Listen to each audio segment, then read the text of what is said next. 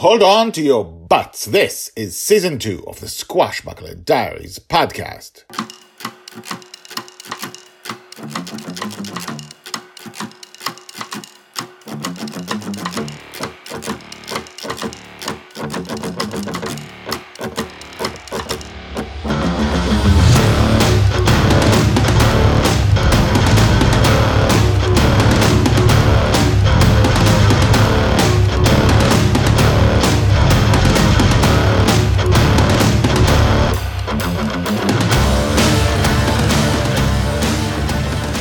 Welcome back. My name is Guy Hasson, and you are listening to the Squashbuckler Diaries podcast, the daily podcast about Joy Shelley, the girl who lives in dreams. This is the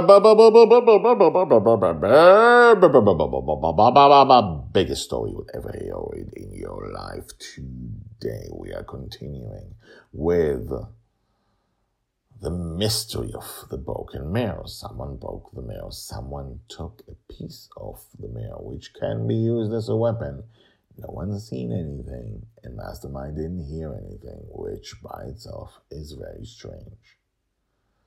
There is something else in the dream. That's what Susie and Walt and Mastermind suspect. There is an entity here that no one knows about, and that is dangerous for Joy who can die in a dream and get hurt in a dream. So, today the dreamers return and we will see if they have any insight about what happened. Season 2, episode 311 The Mirror, part 3 The Dreamers Return. Joy's age 9, told by Grandpa Walt. We wait for the dreamers. Madeline appears first on Bonny's Revenge's deck. She says she heard nothing and knows nothing about the broken mirror. Yumio comes next, flying in from her dream inside the body of one of her flying mecha robots that Joy had made permanent for her. Yumio says she knows nothing. By the way, let's stop for a second. They come in in the order of where they are on Earth. Whoever falls asleep first according to the spinning Earth and where night comes first. Moving on. Amali appears on the deck. She heard nothing and knows nothing. Amali and Madeline go on their own to another part of the dream. Yumio goes to play with her flying mechas on another planet in Justin's dream until Joy wakes up. Charlie appears next. I don't know, he says, concerned. What, like a whole part of the mirror is missing? Mastermind asks him to summon a piece of paper and a marker. The big robot draws the size of the missing piece on the paper. That can be used to cut someone, Charlie says. That's what we're worried about, Susie tells him.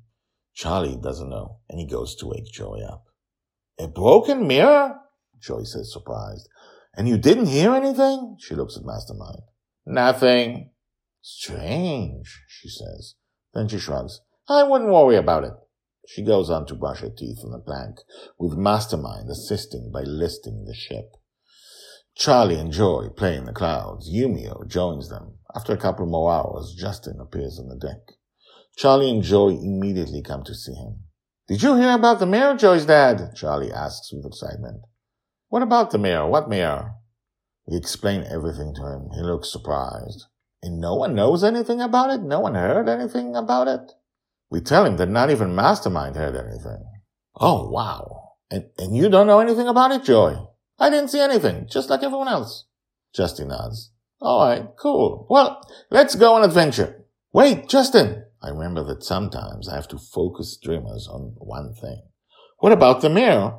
I wouldn't worry about it. I wouldn't worry about it. Justin waves his hand. But I wouldn't worry about it, Dad. Let it go, yeah? He looks at me and gives me a wink that only I can see.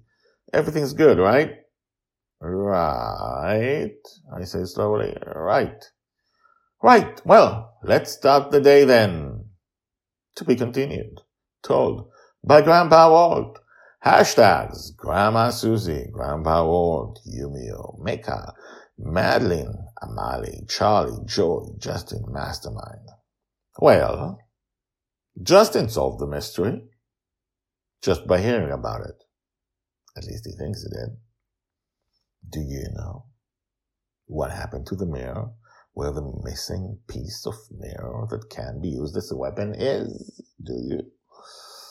You have uh, about one more day, perhaps, to figure it out. So email me your thoughts, guyhasson at gmail.com. That's G-U-I-H-A-S-S-O-N at gmail.com.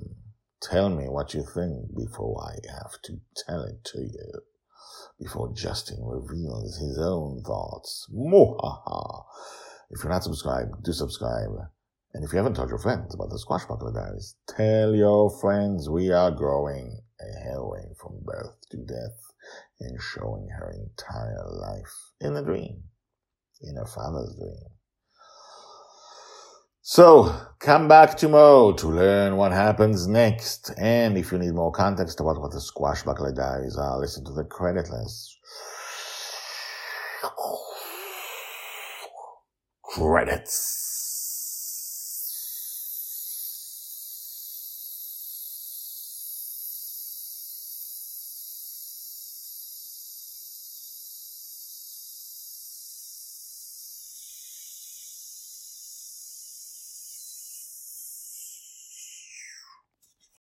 My name is Guy Hasson. I'm an author of fantasy and science fiction, and the Squashbuckler Diaries are my life project. The Squashbuckler Diaries is part of a bigger story, a story which also includes the Lost in Dreams book series.